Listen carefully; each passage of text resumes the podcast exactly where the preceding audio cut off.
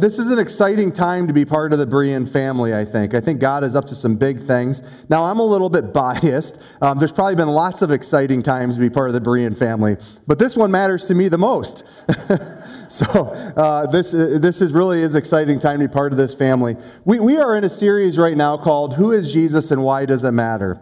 Um, I, want, I want to start. Uh, be, as part of this family, which is kind of reorienting ourselves or orienting ourselves to the feet of Jesus. I believe that God is going to use this body of believers to do great things in Mansfield and beyond. I believe that, that we're going to see people coming to Christ. We're going to be, in a couple weeks, we have eight people right now that are going to be baptized. I think that's going to be a norm here. Uh, we're going to see lots of folks uh, coming and putting their faith in Christ and, and following Him in obedience. And we're going to have discipleship opportunities. All those things are great, and, and, I, and I, am looking forward to it. But I, I, think we need to take a look inside of what's going on in our hearts um, to kind of to provide for us the, uh, uh, the, the baseline from where we're going to be going from here.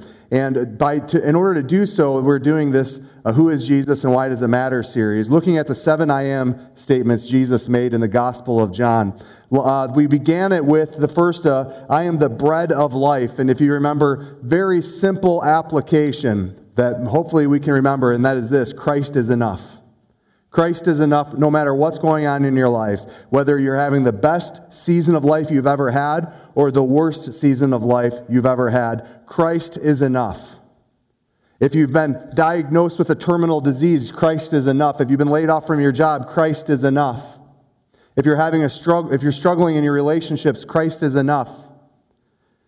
Say it a lot. Why? Because Christ is enough, and we need to commit that to not just in our memory, but it needs to flow into our heart. Last week, the, the I am statement was, I am the light of the world. And our big takeaway there was the force of light is greater than the force of darkness. Where there is darkness, and when the light comes in, the darkness has to run and hide.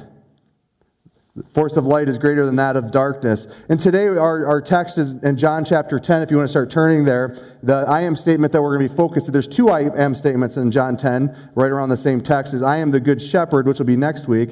But this week is I am the door to the sheep. And before we get there, I'd like to open us in a word of prayer. Dear Heavenly Father God, I just want to thank you for the opportunities that you've given us.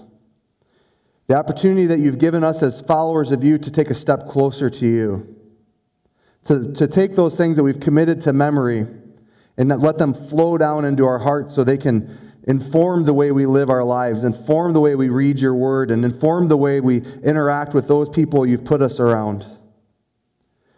God, I just thank you for that. And God, I just pray for anybody in this room that doesn't have a relationship with you, or maybe somebody who's going to be watching later on this week on, online. God, I pray those people who don't have a relationship with you, the power of your Holy Spirit will intervene, and you, God the Father, will remove the blinders from their eyes so that they can see clearly, clearly that Jesus is the door, He is the way to have a relationship with you. And God, we just thank you for our time. May your Spirit speak in and through me and, and guide us into all understanding. In Jesus' name, amen. All right, John chapter 10, starting in verse number 7. We're just going to read the first or three verses there. I guess three or four. So Jesus again said to them, Truly, truly, I say to you, I am the door of the sheep. All who came before me are thieves and robbers, but the sheep did not listen to them. I am the door. If anyone enters by me, he will be saved, will go in and out and find pasture. The thief comes only to steal and kill and destroy. I came that they may have life and have it abundantly. Now, in our text here, Jesus is painting a picture he, he, when he says, I am the door of the sheep, it should, it should conjure up some images in our head. Jesus does this pretty frequently when he's teaching. The problem for us is we live some 2,000 years later, and when we hear words like, I am the door of the sheep, it may not conjure up the same image as it would have for the original audience. So on the screen here, you're going to see this enclosure, and inside this enclosure are the sheep. Well, at the gate is the shepherd who has made himself the gate for the sheep. So when Jesus says, I am the door to the sheep, he's essentially wants this image to be popping up in our heads. And, and that's the image that would have been coming to the, the heads of all of the original audience. The shepherd would sometimes make himself the gate, lying in front, so the sheep could not come in or go out without passing him, so that he could protect the sheep that are inside. Some sheep would not be allowed in to go past the shepherd. You see, they'd be out in pasture all day, and there'd be several flocks sometimes in a similar area of sheep. And, when he would call his sheep in, or he'd drive them back into the enclosure for nighttime so they could be safe, he would be making sure one by one that all the sheep that enter that enclosure are his sheep. You see, he doesn't want other sheep to come in there that might uh, have some sort of disease that could spread in his animals or, or bringing in genetics that he doesn't want to be part of his flock. So he would stand in that gate and make sure all the sheep coming and going through that gate were his. He would also be able to, with his staff, stop them as they were either leaving or coming in, probably as they were going back out to pasture, to see and to check over their physical well being. Are they sick? Is there some sort of injury? Is there some, something he needs to do? And as he would do that, if there was any kind of illness or infestation of bugs, he would anoint them with some oil. And then he would let them go and he would stop the next one, so on and so forth. This is what the door of the sheep, the shepherd at the door of the sheep, would be doing as they were coming and going. And again, this is the image that should be coming to our heads. He keeps the flock, this enclosure with the, with the shepherd as, as the gate, it keeps the flock safe at night, safe from the predator, safe from those who would come and steal from the flock. And it allows the flock back out for pasture during daylight hours. So it gives both protection, but it also gives the nourishment as he let them go back out for protection. This is, again, the mental image that we should be coming, uh, should come to our head when Jesus makes these I am statement. Make sense? That's enough sheep lessons for right now.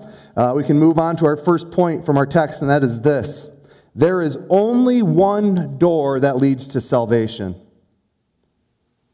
There is only one door that leads to salvation. And I understand that many of you have been studying the Bible for decades, and you might be thinking right now, yeah, but I think this is a message and a lesson that we need to not just know, we need to feel and we need to experience. It needs to be part of our lives and inform the way we live. In order for, do, for us to do that, we need to keep coming back to it to remind ourselves that there is only one way, there is only one door to heaven and to salvation. We live in a time in a culture where people think truth is relative, that what's true for me can be true, and what true, what's true for you, even though it's different, can also be true. Can I tell you with, with as, as, as gently as I possibly can, that is nonsense? It's nonsense. Listen, if truth is truth, it stands on its own. It doesn't depend upon those who are hearing. What is true does not depend on whether or not I believe it, it still remains to be true. And if you believe something else that's different, one of us is wrong. This whole idea that truth is relative is nonsense, and it doesn't stand up to logic and logical thought. And it certainly doesn't stand up to what the Bible teaches. There is only one door that leads to salvation. There are not many doors that lead to salvation. We believe that truth is relative, and we believe oftentimes that, you know what, that I just need to be a good enough person. I've got bad news, friends. Listen, we were born into a sin nature. Phil was talking about junior hires. Man, if you want to go do an all nighter, they'll prove it to you. You don't have to wait for them to get into junior high. Go serve in the nursery and preschool. No laughter. Okay. All right, your kid, not your kids though. Your kids are perfect little angels. Listen, I'm, i have four kids. It did not take me long to, to prove what the Bible had said about being born into this in nature. My kids proved it really quickly. Maybe yours took longer. Jesus is the only way, it's the only door that leads to salvation. John 10, 7 and 9 again says this So Jesus again said to them, Truly, truly, I say to you, I am the door of the sheep. All who come before me are thieves and robbers, but the sheep did not listen to them. Listen again. I am the door. If anyone enters by me, he will be saved and go in and out and find pasture. Notice he says, If anyone enter by me, he says, I am the door. He says it twice. Jesus never once said, I am a door. Jesus never once implied that he is an option. He is the door, singular. There's only one choice, there's only one door that leads us to salvation. This is a message that isn't isolated to the I am statements or the Gospel of John. This is a message that's echoed throughout the New Testament that there is only one door. Acts 2:21 And it shall come to pass that everyone who calls upon the name of the Lord shall be saved. The Lord. Acts 4:12 and there is salvation in no one else for there is no other name under heaven given among men, among, among men sorry that's easy for me to say by which we must be saved. There is one name. There is one door. It's singular. We don't have several options of doors that would lead us to salvation. There is only one Acts 16:31 and they said believe in the Lord Jesus and you will be saved you and your household. Or how about in Hebrews 9:28? So Christ having been offered once to bear the sins of many will appear a second time not to deal with sin but to save those who are eagerly waiting for him. John 3:16 many of us have memorized this verse when we were little kids and uh, John 3:16 and 17 says for God so loved the world that he gave his only son that whoever believes in him should not perish but have eternal life. For God did not send his son into the world to condemn the world but in order that the world might be saved through him. We don't have options here. It's a singular message. It's a singular door that leads to salvation. In our salvation, we also find great freedom. You know, I, I think it, it's almost counterintuitive. We see this enclosure with the sheep inside, and it seems almost like, well, that must be some sort of prison. Listen, in the protection of God, there is great freedom. Great freedom. We actually have the freedom to not follow our, our, our own path anymore. We have the freedom to be one of God's children. And it is a great freedom. The text says we will go in and out and find pasture. Not only are we going in and out, but we're going through this door. We're going past this good shepherd who is taking care of us, making sure we have everything we all need. It makes me think of the 23rd Psalm and how God provides and protects for his children. There's great freedom in that. It's not slavery. In fact, we were once slaves to our sin. Outside of Christ, we have no choice but to sin. We're slaves to it. But when God removes those blinders from our eyes and we accept Jesus to be our Lord and Savior, we have freedom to not sin any longer. And the protection and the provision that comes from being one of His children. Through Jesus, the door, we have access to the Father. Listen to Ephesians 2:18. For through Him we both have access in one Spirit to the Father. We have no need for a mediator. We have no need for a go between because Jesus is our mediator. We don't have to go to a priest and ask him to pray for us so that God would hear our prayers. We can pray directly to God through the door of Jesus as he has given us access to the Father of the, our Father God. I want you to think about that again. If you've been a Christian for, for, for two minutes, for, for 80 years, whatever, think about how incredible of a fact that it is that we have access to God the Father. Let me put it in perspective. How excited would you be if you were invited to the White House to meet the president? We would probably dress a certain way. We would talk a certain way. We'd be super excited. It would be a story that we would retell over and over and over again that we got to go to the White House. We got to walk into the president's office and meet the president. It'd be incredible. But friends, that is nothing, that's, that's nothing in comparison. It's like crumbs off the table when you compare it to being in the presence of the creator of this universe, the God of God, the King of kings, and the Lord of lords. And that's the access that we have through the door of Christ. Jesus says, I am the door, giving us access to God the Father. That's an incredible truth that needs to be, we need to remind ourselves on a regular basis. We are privileged children of God that have access through Jesus to God the Father. Through Jesus the door, we have peace with God. Romans 5:1 Therefore since we have been justified by faith, we have peace with God through our Lord Jesus Christ. This, this, is, this is a verse that, and sometimes in our life, it, it has more, more weight to it than others. If you're lying on your deathbed, this is an important verse. Do I have peace with God? Because of my sin, I was once an enemy with God, but because I've walked through the door of Jesus, I can now have peace with God. Incredible. Next verse in Romans 5, 5 2, it says, Though through him we have also obtained access by faith into his grace in which we stand, and we rejoice in the hope of the glory of God. Friends, are we rejoicing in the hope of the glory of God? That, are we rejoicing in the fact that we've been given this grace? That though we are fallen sinners, God would see fit to send his son to die a terrible death so that we could have access to him, so we could have a relationship with him, so that we could have hope through him. Let's let that sink for, go from here to here. Let it sink in.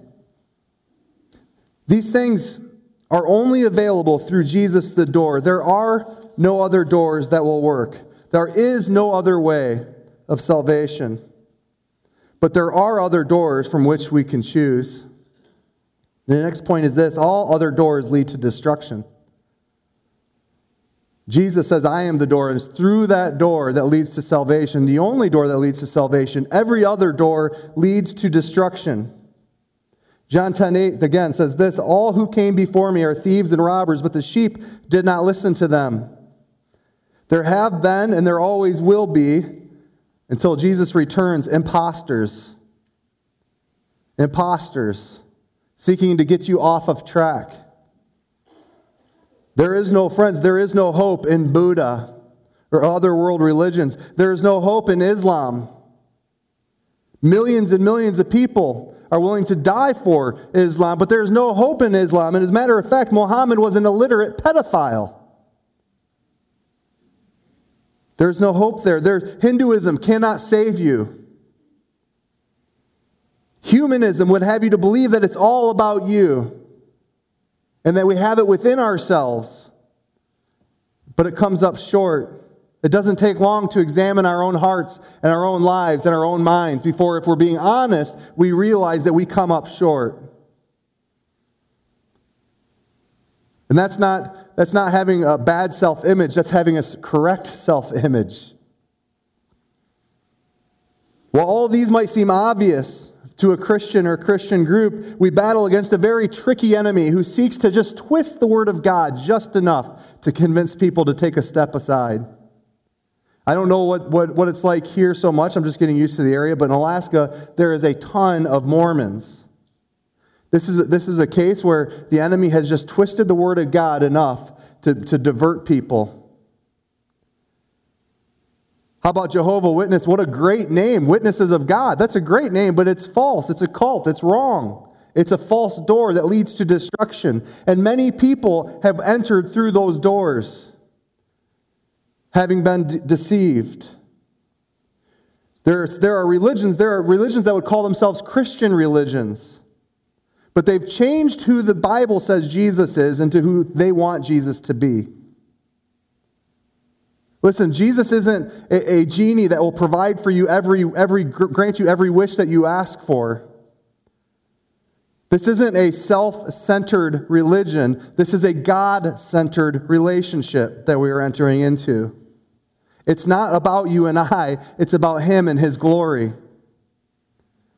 But the enemy is tricky and will somehow make, it, make people think that really this is about you. And, they get, and he gets people off of track. There's only one door, and it's a narrow door. There are countless wrong choices and only one correct choice. Listen to Matthew 7, verses 13 and 14. Enter by the narrow gate, for the gate is wide and the way is easy that leads to destruction, and those who enter, it by, enter by it are many. I'm going to stop there for a second. That's heartbreaking. That's heartbreaking that many people are being led astray, going through the wrong door, going through the wrong gate. For the gate is narrow, and the way is hard that leads to life, and those who find it are few. As followers of Jesus Christ, as holders of the truth of God, we must not have an arrogant sense about us. At least twice, I think in John 6, Jesus says the people know that he is the Son of God, not because they're so smart or discerning, but because God has shown it to them. Brothers and sisters, followers of Jesus, we didn't get to where we were at because we were so smart. We got here because God, in His mercy, had removed the blinders from our eyes, removed the scales from our eyes, so that we could see clearly that Jesus is His Son. And it's through him and only him that we have access to God the Father.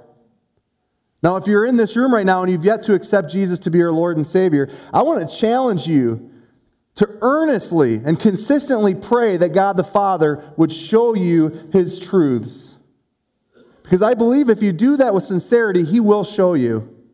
And you will also see that Jesus is the Son of God and the only way to salvation. Pray, ask the Father to reveal it to you. Not only is, is Jesus the door, the only door that leads to salvation, and that, and that all other doors would lead to destruction, but the door that leads to salvation is available to all. The door that leads to salvation is available to all. John 10 9, I am the door. If anyone enters by me, he will be saved and will go in and out and find pasture. Friends, this isn't just kind of good news. This is the best news. This is the best news that God would see fit to allow all of us the opportunity to walk through the door that is Christ. That is fantastic news. It means that every, if we have breath in our lungs, that we, if we haven't yet accepted Jesus to be our Lord and Savior, we have the opportunity to do, to do so. It doesn't matter how good you've been, because you could never have been good enough. I can never be good enough outside of Christ. It doesn't matter what side of town you're from. It doesn't matter what country you're from or what language you speak. It doesn't matter if you're a man or a woman. It doesn't matter what your bank account says.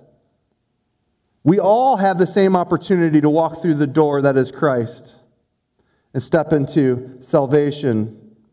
Even if you've lived a life that's been so far from God and now you're lying on your deathbed, because of God's great mercy and because of His sacrifice, there's still an opportunity to accept Him to be your Lord and Savior.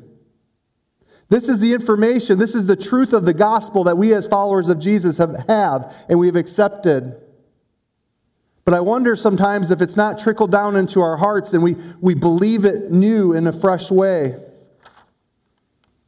2 Peter 3 9, the Lord is not slow to fulfill his promise, as some count slowness, but is patient toward you, not wishing that any should perish, but that all should reach repentance. This text is referring to the second coming of Jesus, when he's going to be calling his saints home.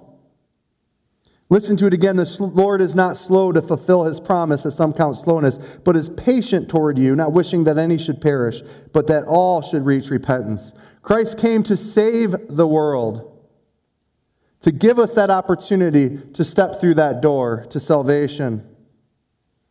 He wants a relationship with you. He wants a relationship with me despite me, despite what was in my heart. Despite the fact that I was a slave to sin, he wanted to have a relationship with me, and he wants to have a relationship with you. But he also wants to have a relationship with your family, with your friends, and with your coworkers, even that one coworker. You know who I'm talking about. You all have the coworker or maybe that weird cousin. They just you just can't you just can't stand to kind of be around, right? I've heard the term used here by a couple people that I won't re- say who they were of extra grace required. I'd never heard that before. Then I realized they were talking about me and I was a little offended. But right, there, there are personalities that just require a little bit extra grace. But friends, they're worth it. These are people that Jesus, that God sent his son to die for. That God sent his son to die for. And we have this information, we have this relationship. But for whatever the reason, sometime maybe since we've accepted Jesus to be our Lord and Savior, we've allowed it to kind of dry in our own walk. I remember, like yesterday, when I recommitted my life to Christ, everybody I knew needed to hear it. Why? Because I was lost and now I was found. I had this, this story I had to tell. I knew what it felt like very, it wasn't very long ago. I knew very, very well what it felt like to be outside of, of Christ. I knew what it was like to be deceived by the evil one, to choose the wrong door. And when I walked through the door that is Christ, everything became new to me. And I wanted to share that with everyone around me. But then life continues to go on. And sometimes the further we get from that moment of, of recommitting our lives to Christ or accepting Lord to be our, uh, Jesus to be our Lord and Savior, it dries up and we stop talking about it and we stop sharing it. And I don't think it's because we've stopped believing that Jesus is the only way. But I think sometimes we believe a lie that God won't use our story to share, to change other people's lives. Or I think sometimes we believe the lie that this is awkward, and, and well, maybe it is awkward, but we believe the lie that God won't use it. That God won't use our story. You know what? I've known this guy for so many years. God's not going to change his heart. Do we realize what we're really saying when we say things like that? Without, without maybe being intentional about it, what we're saying is clearly I'm a better catch because God came and got me. He's not going to come get this other one. Or maybe we're saying that God, in His power, in His infinite power, in His infinite mercy, doesn't have quite enough to reach this one person.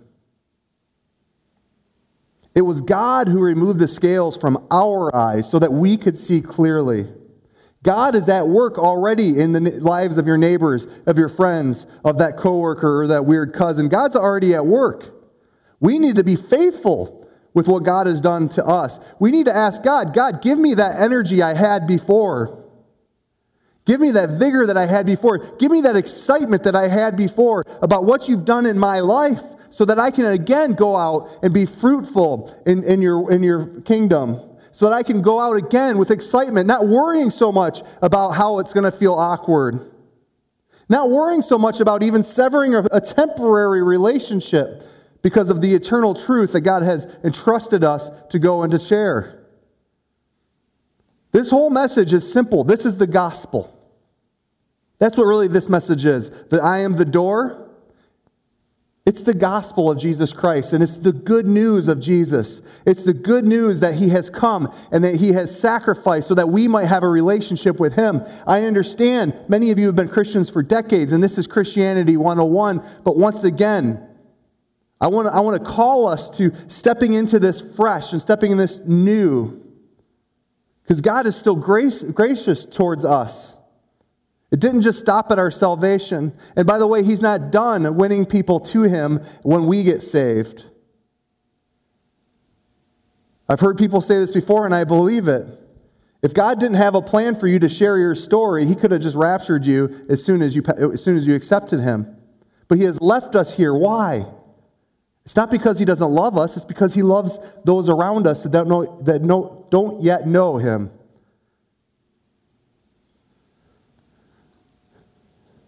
Not only is it available to all to go through this door, but the price for admission has already been paid, and it was a very high price to be paid. That's our last point this morning is this access through this door comes at a great price. Jesus said, I am the door, and it's through that door that we have hope of salvation. But there was a price of admission that had to be paid, and it was paid for by him. And when I think of this story, it calls to mind an Old Testament story that I think points to this one in great ways. And that's in Exodus 12, and we'll have it on our screen, or you could turn your Bible there as well. And it's the first 13 verses of Exodus 12. The Lord said to Moses and Aaron in the land of Egypt, This month shall be for you the beginning of months. It shall be the first month of the year for you. Tell all the congregation of Israel that on the tenth day of this month every man shall take a, a lamb according to their father's houses, a lamb for a household. And if the household is too small for a lamb, then he and his nearest neighbor shall take according to the number of persons, according to what each can eat. You shall make your count for the lamb. The lamb shall be without blemish, a male, a year old. You may take it from the sheep or from the goats, and you shall keep it until the fourteenth day of this month, when the whole assembly of the congregation of Israel shall kill their lambs at twilight. Then they shall take some of the blood and put it on the doorpost, on two doorposts and the lintel of the house in which they eat it. They shall eat the flesh that night, roasted on the fire, with unleavened bread and bitter herbs they shall eat it. Do not eat any of it raw or boiled in water, but roasted, its head with its legs and its inner parts. And you shall let none of it remain until the morning. Anything that remains until the morning you shall burn. In this manner you shall eat it, with your belt fastened, your sandals on your feet, and your staff in your hand. And you shall eat it in haste. It is the Lord's Passover. For I will pass through the land of Egypt that night, and I will strike all the firstborn in the land of Egypt, both man and beast. And on all the gods of Egypt I will execute judgments. I am the Lord. The blood shall be a sign for you on the houses where you are. And when I see the blood, I will pass over you, and no plague will befall you to destroy you when I strike the land of Egypt. God had offered this way of salvation through the blood of a lamb. He did it in the Old Testament, and he did it in a complete fashion in the New. You see, it didn't really matter what kind of people were in the house, just so long as they, their house was covered by the blood of the Lamb. It wasn't because the people in there were so fantastic of people.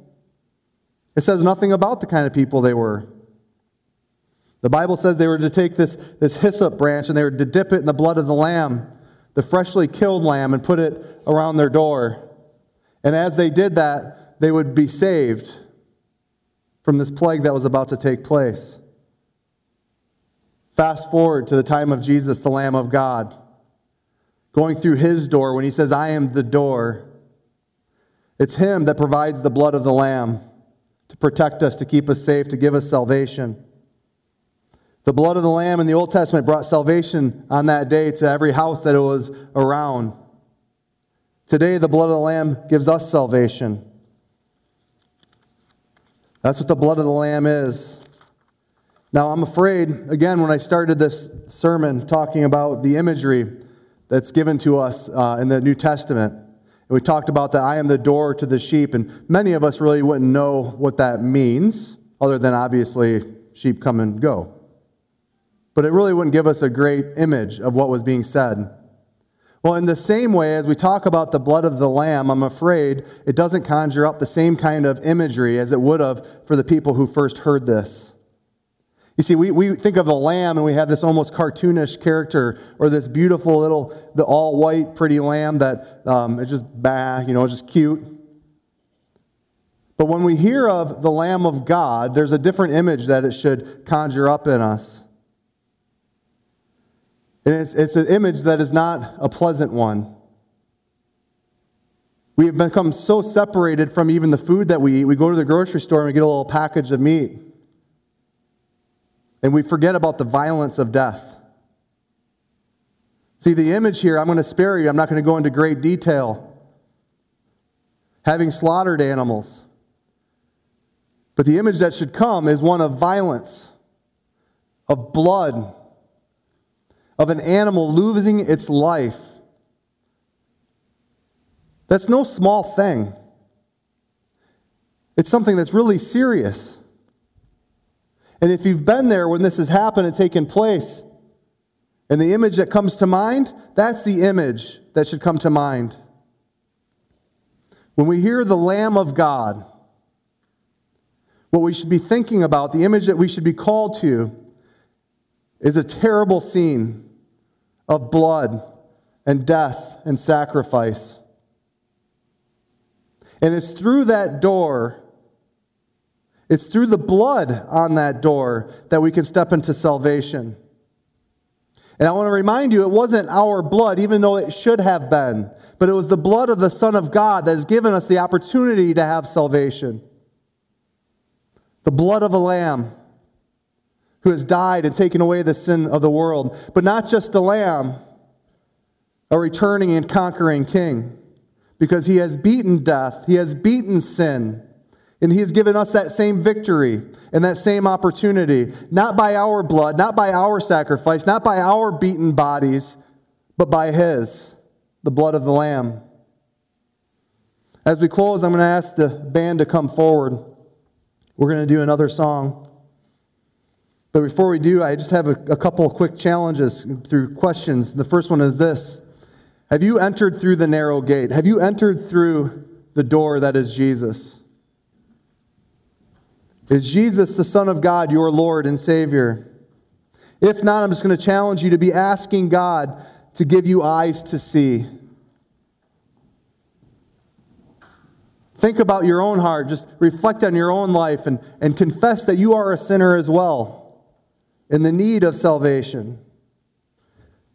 I'm going to challenge you to accept Jesus, the Lamb of God, to not just be your Savior, but also to be your Lord, the one you are surrendered to. It is worth it. Finally, I accept you to tell somebody who's going to help you to grow. Follower of Jesus, people who have already walked through that door. Hallelujah. Celebrate the fact that you have walked through that door. Celebrate the fact that the Lamb of God, the blood from the Lamb of God, has saved you and saved me from our sins. And it's through that door through which we have salvation. We need to be celebrating that God the Father has removed the scales from our eyes. And we need to keep that in mind as we're dealing with people who are far from God. And may He give us a heart to reach them. May He give us a heart to remember the story that He has given us. That this isn't just good news, but it's the best news we could possibly have. Would you join me in prayer? Dear Heavenly Father, I just thank you for these simple but profound truths that you are reminding us of, reminding of us today. That you are the only way. There are several other ways. There are counterfeit gods. We, we, we have a tricky enemy seeking us to, get, to, to, to trick us to not following you. But God, you have defeated that enemy. You have the ability to take the blinders from our eyes so that we can see you and see your spiritual truths. God, I pray for the believers in the room that you would help us to be passionate about telling our stories once again. Remembering that this isn't because we're so good, we're so smart, or whatever else it might be, but it's because of you and your sacrifice. That despite the fact that we are slaves to our sins, that you've offered us freedom in you. God, may we tell that story with power of your Holy Spirit and with courage. We love you and praise you. In Jesus' name, amen.